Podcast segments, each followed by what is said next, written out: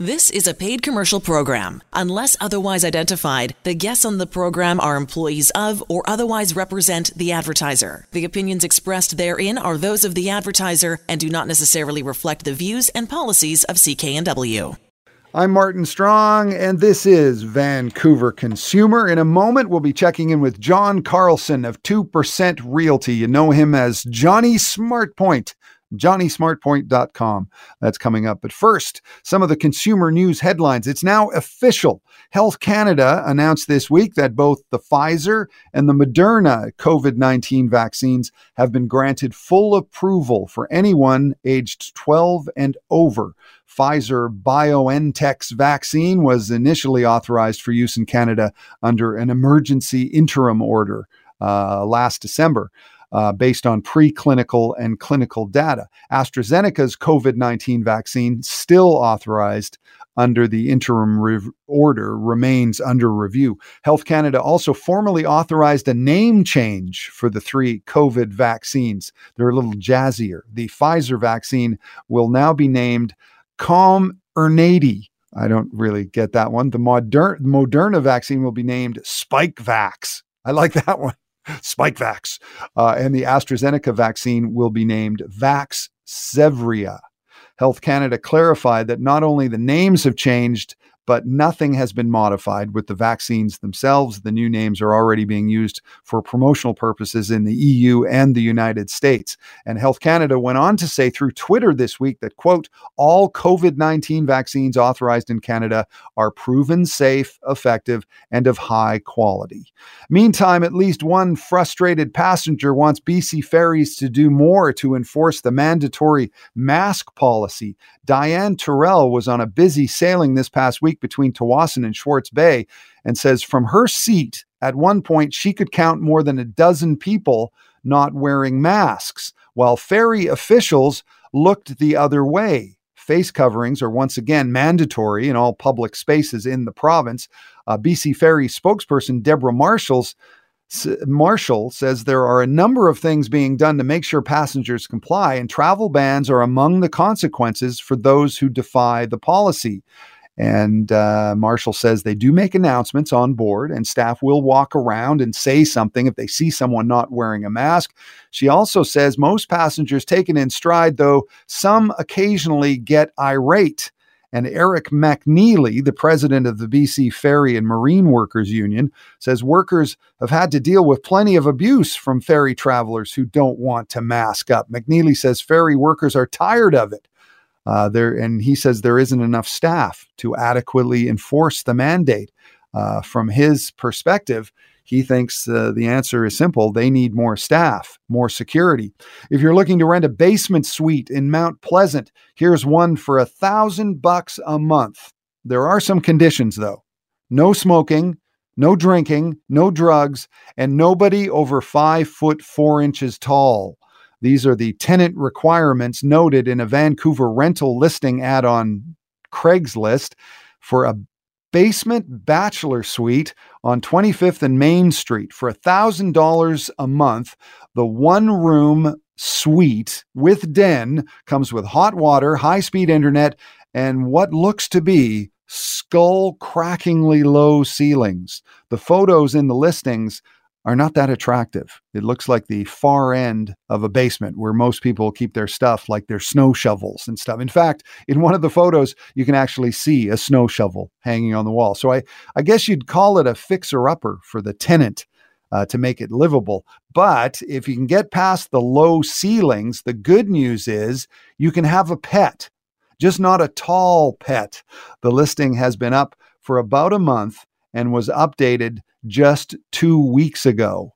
This is Vancouver Consumer on CKNW. And coming up, we're going to talk real estate, guiding us through the opportunities out there in the world of real estate in this very interesting market will be John Carlson of 2% Realty, johnnysmartpoint.com. That's when Vancouver Consumer continues on CKNW. This is Vancouver Consumer on CKNW. I'm Martin Strong, and uh, we're going to talk real estate now with our friend John Carlson from 2% Realty. You know him as JohnnySmartPoint.com. I guess the dot com. I guess sometimes people call you johnnysmartpoint.com because the website is is so so top of mind for people. But you are Johnny Smartpoint. Welcome to the show. Thank you. Yeah, good to be back again. Yeah. So um, let's let's start things off with uh, kind of a state of the market. Uh, a just published report suggests that the inventory in the Vancouver real estate market has uh, reached a low not seen since 2016. And uh, when you say inventory, basically, there's not a lot of stuff to buy out there. And uh, according to the Greater Vancouver uh, Real Estate Board, they forecast a little bit of upward pressure in prices due to uh, more people trying to buy stuff coupled with uh, less stuff to buy. Does that uh, does that sound uh, kind of uh, right to you? Well, yeah, and thanks for bringing that up. I think that's been a big part of the story of the local real estate market this summer. People taking time off, getting away from real estate, the heat, you know, maybe planning to come back into the market in September. So statistically, it's been a low inventory market. There's not a whole lot for sale. Um, the list to sale ratios, you know, favor sales. Um, most everything is selling. It's one of those kind of markets. So um, there's a lot of truth in what you said, of course, uh, but I don't know if it's the whole story. Anytime you have um, demand exceeding supply to a certain extent for a prolonged period of time, prices go up. Um, and we saw that, of course, in the in the early part of this year. March and April and May were record-setting months in sales in the real estate board of Greater Vancouver and the Fraser Valley, but they were also record listing months, and, and and those good listings got soaked up by the market and they were sold. And you know, as a result, when people got less excited about listing their homes in maybe uh, July and August, and the demand stayed relatively strong, we were, we're in a situation where the inventory is low. So, you know, definitely agree there. In terms of prices going up, time will tell. Um, I do know right now that you know that report is looking at probably stats that are already a little bit old, and I'm seeing the listing inventory start to blossom in, in a number of areas. So, uh, where there might have been you know zero or one listing in your area not long ago, there might be three or four now. So I know a lot of people are planning to hit the market. September's turning into a pretty big listing month, and it'll kind of uh, depend on how eager the buyers are to snap up all that inventory as to how much stays on the shelf. But uh, I think that some of the supply problem will hopefully be alleviated. We're going to have, you know, still a strong market favoring sellers to some degree through September, October, and November, and probably till Christmas. And which is probably good news still if you're buy if you're selling because there's you know stuff to buy because you have to live somewhere. And for people who are moving and uh, not relocating somewhere far away it's important. So let's talk about kind of the the nuts and bolts of uh, of of selling a piece of property. I mean, it might be an excellent time in the fall. So if people call you or they go to johnnysmartpoint.com uh, or call you at 604 612 0080. Uh, let let's get into the the kind of nuts and bolts of that, the commission structure. But what's the first step if someone's thinking of uh, selling their property? Uh, they go to johnnysmartpoint.com. What's the first thing you're going to talk about? Well, uh, yeah, first of all, I would thank anybody for inviting me over to talk about their plans. Um, you know, oftentimes I think people have an idea in their head that, hey, when the time's right uh, and I'm ready to sell, maybe I'll call this person or that person. So it's always nice to be to be thought of. Um, and you know, timing wise, I would agree. You know, depending on situations, eh, but from a seller's point of view, uh, it's a nice market to to sell in or to downsize in because uh, detached housing prices are high, and even though you're buying again, or maybe you're buying out of town or locally or downsizing, you're still, you know, not paying a cheap price for your for your smaller place, but um, for a lot of people financially, it's making sense to downsize right now. But to answer your question well, the first thing I have a duty to talk about is agency when I meet someone. I'm a professional, so I need to introduce the the, the, the fact that at the at the moment, at least, I don't have an agency relationship with these people, and they should maybe not tell me their, you know, bottom line price or their, uh, you know, their their motivations because I don't have any duty to keep things confidential at that point. Not that I'm blabbing things all over town, but I do have a duty to let potential clients know. And so I go through that, and sometimes they ask me to step into the role of an agency relationship, and at that point. I, you know, leave them a little something in writing. It's non-committal, by the way, and this is how it works with agents. We have a duty to bring it up. And if uh, a client says to me, you know, John, I, I, really need somebody to give me some advice. I've got a situation. You know, I really want to talk about this. I'll say, okay, pull up the form. I sign acknowledging an agency relationship with that potential client. And I let him or her know, hey, you're not obliged to work with me. This is obliging me to the duties of confidentiality. Everything we talk about here is confidential. I owe you a full disclosure of everything I know. And if you hire me, I owe you the duty of loyalty to work for you and for your interest alone. Uh, so anyway, people uh, usually like to hear that up front and get that disclosure out of the way but i have a duty to to bring that up first because then that clears the table to allow us to talk in a way where uh, you know I'm, I'm serving their interests and a lot of people ask me, well, where does the name Johnny Smartpoint come from? And I always explain it is that that point between uh, the kind of experience you get with John Carlson. You get uh, a person who's been in this business for many, many years. He sold over a thousand properties in the lower mainland, but it's also uh, a good good value when it comes to commission. And uh, we've talked a lot about how you would never uh, go to somebody just because th- it's a little bit cheaper. But I think the smart point is you're getting good value, but you're also getting uh, real, real experience. And uh, let's talk a little bit about the fact that you are a 2% realtor. Um, sure. I mean, what does that what does that mean for people? Well, um, you know, really, the commission is uh, a part of of the whole overall you know package, I suppose that a that a good agent will will bring to the table. Um, and you know, people ask me this question all the time, and I let them know really. Uh, it's business as usual. It's not like I'm cutting corners and finding a way to make the wagon wheel smaller, or you know things like that. It's uh, it's just simply that um, you know, my business model, I do a good volume of business. I feel comfortable charging the commissions that my company charges, which would be a 2% flat fee at anything over $500,000 sale price.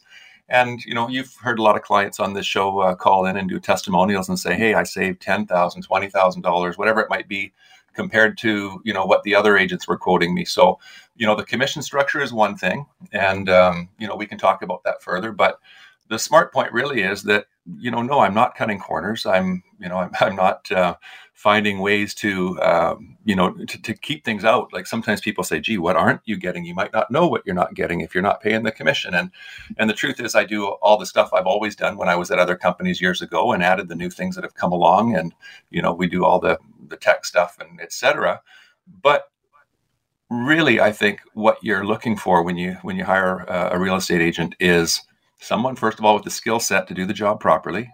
And a lot of that is communication skill and experience, to tell you the truth.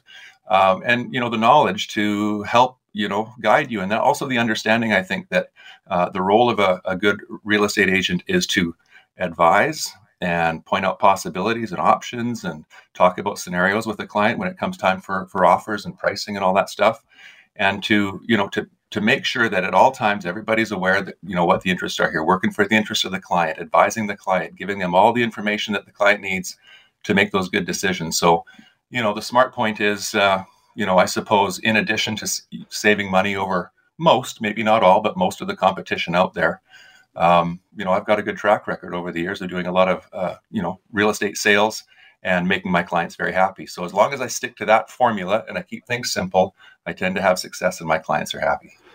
This is Vancouver Consumer on CKNW. We're talking to John Carlson, johnnysmartpoint.com, uh, 604 612 0080. You can also email John at john at johnnysmartpoint.com. And if you go to the website, johnnysmartpoint.com, you can go to um, uh, a, a, a chart basically. How much will you save? And it'll show you what uh, if what your property's worth and what you will save with a 2% realty structure compared to the typical structure you always say that that everybody's different but uh, it's a it can be a lot of money especially you know like with the average price being whatever it is i mean say say it's a million dollar property uh, uh, most other brokers will charge $29,500. That's a typical uh, commission structure. 2% realty, $20,000. That's $9,500. That's a lot of money that uh, people will save. And, uh, and it's also, you know, that's just, that's non taxable, just money in your pocket. Yeah, principal residences are still, uh, you know, that way. So yes, on a principal residence, that would be true. And again, it's it's the value proposition. Are you saving money compared to the competition? In most cases, I would suggest yes. And are you getting an agent who's um, going to do a good job for you? And again, the answer is yes there. So again, thanks for asking me. You also mentioned about uh, people calling me Johnny Smart Point. I've had some friends call me Johnny Smart Pants. I've had, uh, you know, more people call me Johnny now since I was a kid. So I know that people are picking up on the messages, and anybody can can call me Johnny anytime, um, and I'll be and I'll be there. But yeah, that's. Uh, um, you know, it's, it's a it's a, a, business model that I'm really enjoying, and my clients are enjoying it as well. And I invite anybody out there uh, listening, thinking of selling, to participate. Right. Yeah. So um, the the election is coming up. We we should talk a little, maybe a little later. We'll get into what sure. that means because uh, you know you talk about uh, the way uh, your principal residence is taxed. It's quite favorable. It's a it's you don't pay a lot of tax if you sell your house that you've owned for a long time. You can make a lot of money.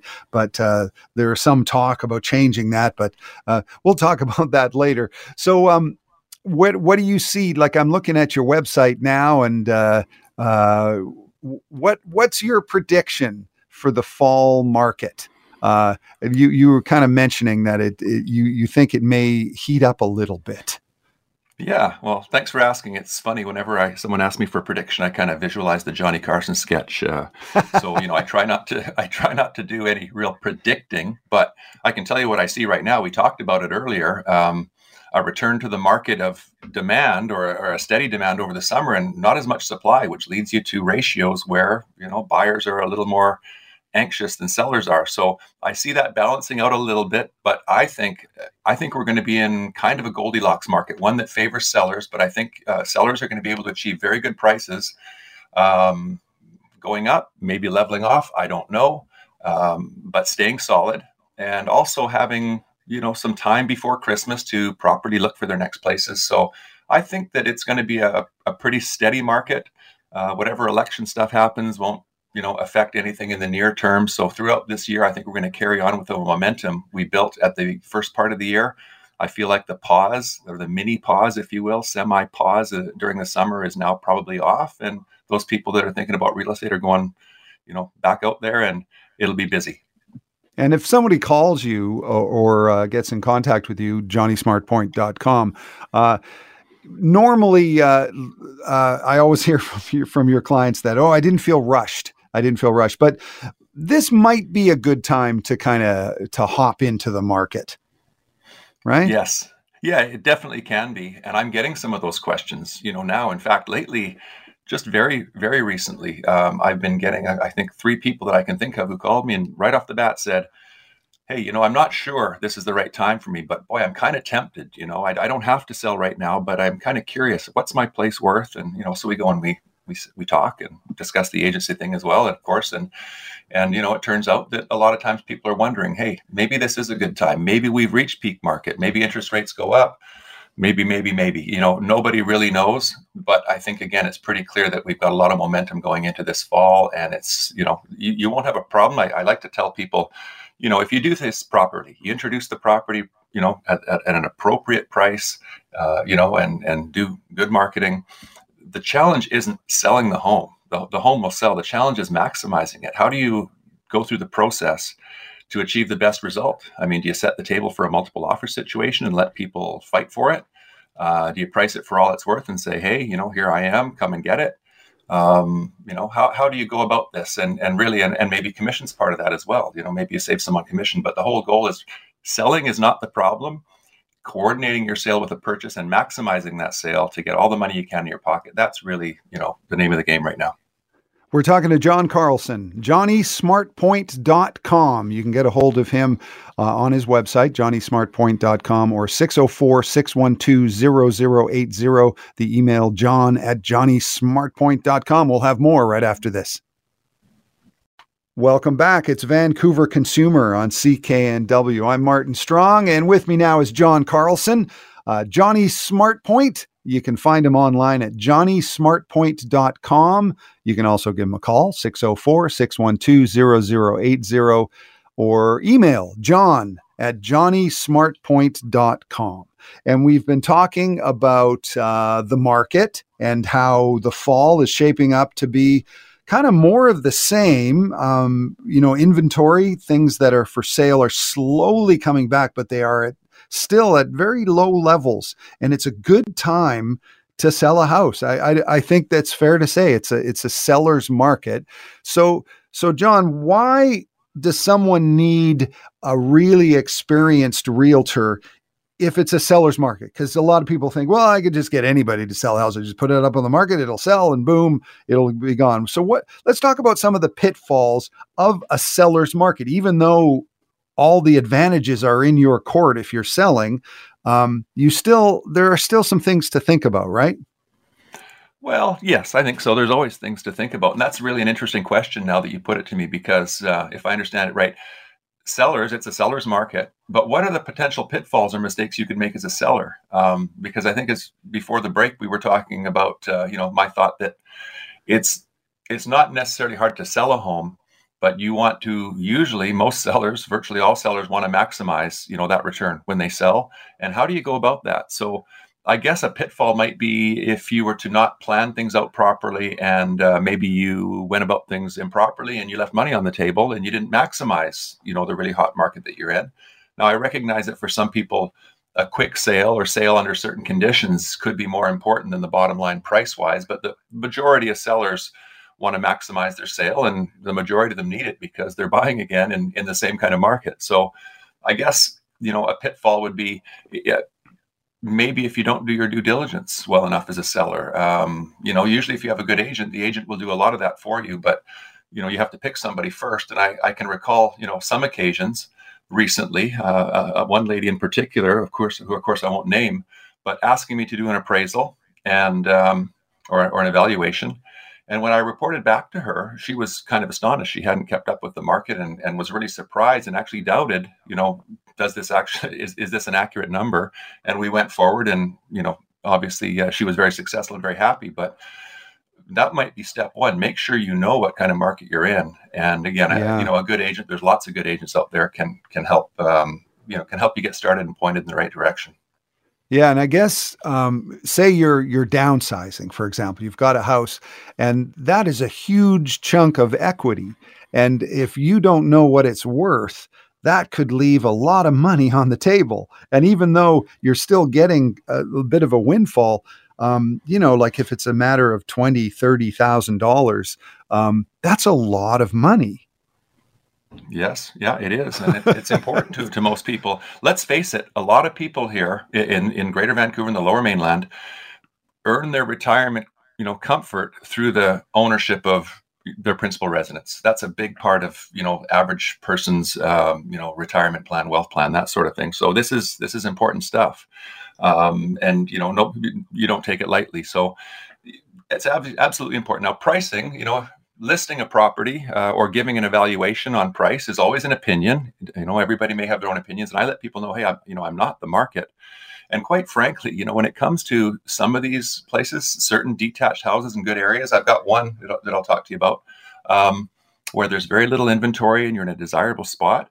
I honestly think if you took, you know, 10 realtors or 10 agents and, and put truth serum in their arms and said, hey, what's the value uh, of my property? You know, uh, I think a lot of agents would probably say, you know, I'm not 100% sure, but I have an idea about how we can set the stage to get the right amount of interest to really generate the, the best possible situation. But in this age of multiple offers and, uh, you know, and quick offers and things, sometimes there's a lot of interpretation involved there and it depends on the scenario. For instance, if you had two or three listings that were somewhat similar in terms of price and location and that sort of thing, and one of those three listings was priced much more attractively than the others or had another significant advantage, and there were 10 buyers, come offer day, that one listing might get all 10 offers and the other two might languish. So it comes down to, you know, how do you balance, you, know, the value proposition you put on the market in terms of price and marketing, that sort of thing.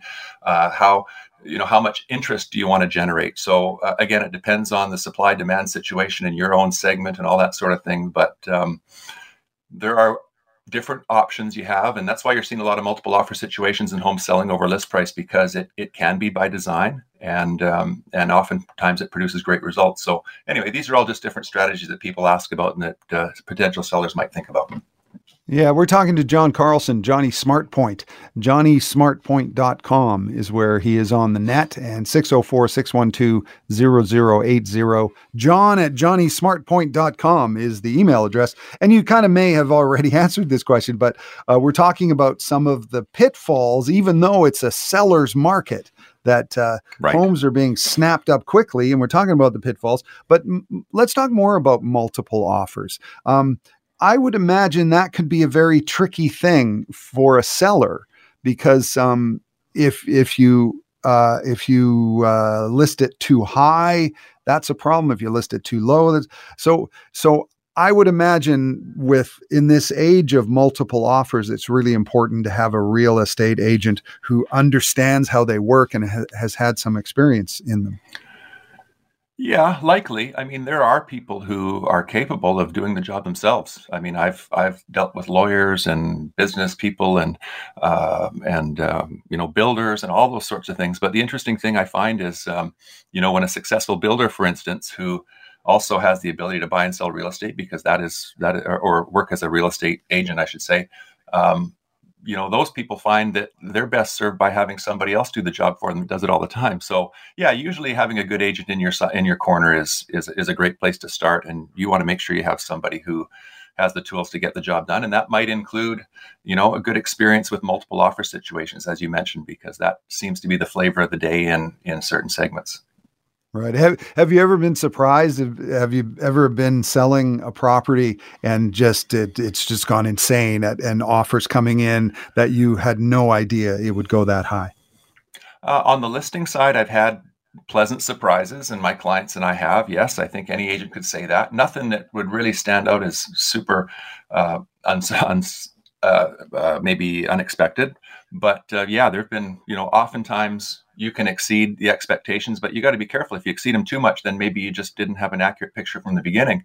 From the buyer's point of view, though, I did, uh, you know, working with some buyers and we were unsuccessful, but there was a, a property that uh, my clients bid on and it had a lot of good things going for it. We knew the activity was strong and we knew we were in a tough fight. But in the end, there were 35 offers on the property, and that did surprise me. And that was just kind of uh, toward the end of August. And that kind of opened my eyes that, hey, you know, inventory is low and the buyers are still out there for the right home. So, uh, yeah, that was one that was a bit of an eye opener for me. Yeah. We're we're talking to John Carlson, Johnny Smartpoint, johnnysmartpoint.com. And uh, John has been in the business a long time. Uh, I won't say how many years. I don't know. Hmm. how many when, when did what when did you sell your first property? What I started real estate in 1996. Wow. So I think this is year 25 for me and I'm going on to 26. Wow. And so uh, you know the market wasn't the same back then as it is now, of course. And now I'm starting to sound like an old man, so I'll stop there. But uh, no, I'm still still young enough to get it done. As wasn't that one of Ronald Reagan's famous? Yeah, I think anyway. so. yeah, no, fully well, ready to still, go. You're a young dude. You're not that old. Um, no, no. So so let's talk about the kind of experience that you gain with uh, years and years of selling properties. Um, there, it's more to me. It, like in in the the times we've talked, it seems like it's more to me than just you know contracts and prices and bidding and all this stuff.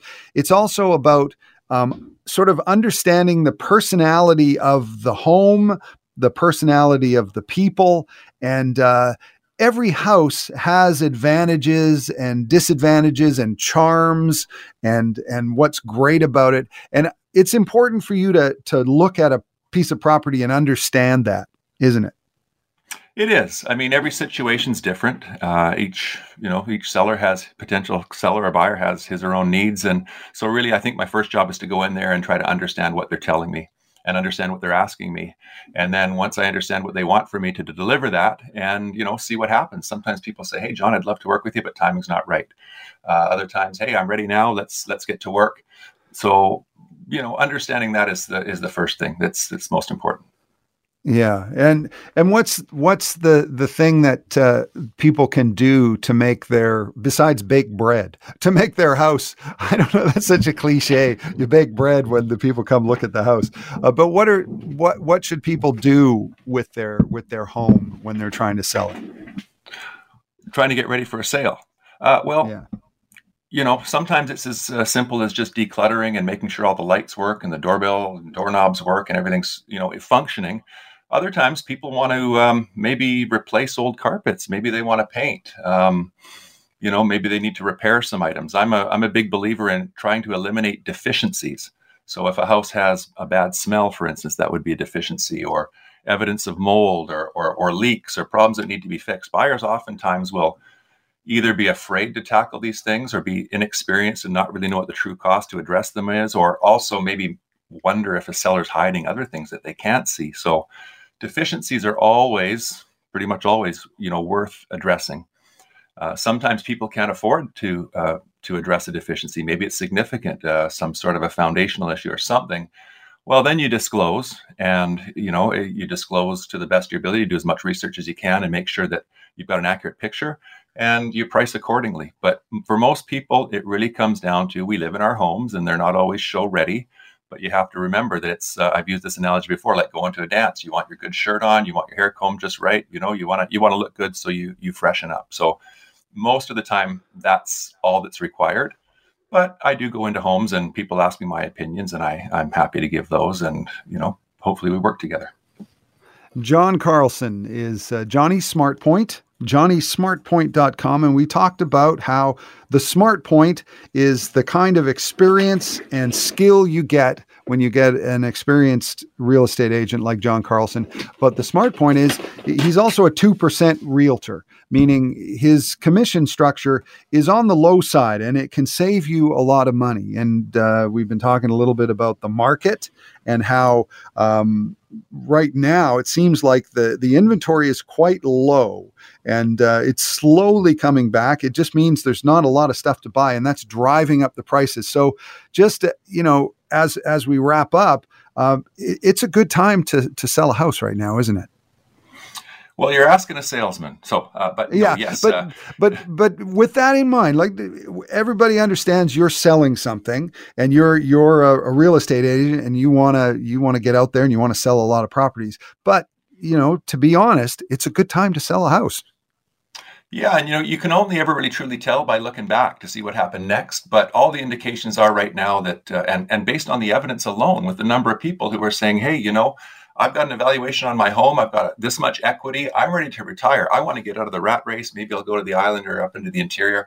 That's becoming a big trend. So just by the evidence of that alone, and the number of people, you know, taking that route, I think that indicates that for a lot of people, it is a good time to sell. So I invite again anybody who's thinking of going down that path and maybe wants to talk to a good agent about it, check me out. I'm available. Right on. JohnnySmartPoint.com is where to go on the net. You can also give him a call, 604 612 0080, or write him an email, john at JohnnySmartPoint.com. Well, get back to work, John. And uh, I know it's the weekend, but uh, you know, you've got work to do. So thanks for talking to us. We'll talk to you in a couple of weeks. Thank you. See you again. John Carlson. Uh, coming up, sure, Vancouver has a lot of sister cities all over the world, but do we need more friend cities? The mayor thinks so. Why Vancouver needs to get into the friend zone? That's coming up next.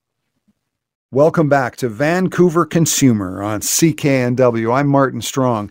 Does Vancouver need a friend? Sure, Vancouver has a lot of sister cities, and that's great. I mean, sisters are, are wonderful. I have two sisters, love them dearly. But friends are important too, even for cities like Vancouver. That's why Vancouver Mayor Kennedy Stewart is suggesting that Vancouver start a Friendship City program in a motion that's coming to council later this month. Stewart says other cities want to have relationships with Vancouver, but there's no formal mechanism to allow for one other than the sister city agreements. Vancouver does have some official sister cities Los Angeles, Edinburgh, Odessa, Yokohama, Guangzhou. But these are agreements that are very detailed, extensive, and sometimes very expensive, according to the mayor. In the motion to council, Kennedy says the idea of partnering with cities located outside Canada is an effective way by which Vancouver can build and strengthen cultural and business relationships around the globe, especially in an, in an increasingly divided world. Unlike most human relationships, this program, as proposed, would see agreements end after five years with an option to renew. I think that's a good idea for friends. You know, every five years, you, you sit down and you have an option to renew. Yeah, I'll be your friend for another five years. Um, other proposed rules and regulations include one friend city per country, you can't have two friend cities in the same country. Uh, they need to have a similar size and geography, so about the same size as Vancouver. And official city involvement is limited to a letter signed by the mayor and annual letters. The motion also asks staff if the program goes forward to create a mechanism for terminating the friendship city relationship if it no longer meets a standard such as community reporting, active relationship, or shared values whatever that means. Essentially, it's a way to break off the friendship. Uh, council will vote on the program later this month. And the idea of sister cities goes back a long way. The concept has been around for centuries. To date, the earliest known sister cities were Paderborn, Germany, and Le Mans, France, that came together way back in 836. That's right, 836 was the year. In more modern times, it can be dated back to 1905 when Keighley in West Yorkshire, England, joined with a couple of small towns in France although this was uh, only made formally official in 1986. Elsewhere, Toledo in Ohio became the first U.S. sister city, pairing with Toledo, Spain in 1931. Then Vancouver, not long after that, got into the act and they uh, connected with Odessa, Ukraine. And uh, since first pairing with Odessa, Vancouver has also sistered with Yokohama, Japan, Edinburgh, Scotland, uh, Guangzhou, China, and Los Angeles. And speaking of sister cities, here's one of my favorites. Uh, the city of Dull, Scotland, is sister cities with Boring, Oregon. So, Boring, Oregon, and Dull, Scotland. Perfect sister cities. I'm Martin Strong. And right after the news, it's all about how taking care of your mouth can be the first step in taking care of your entire body. When Vancouver Consumer continues, we'll talk to the folks at BC Perio. That's next. The proceeding was a paid commercial program. Unless otherwise identified, the guests on the program are employees of or otherwise represent the advertiser. The opinions expressed therein are those of the advertiser and do not necessarily reflect the views and policies of CKNW.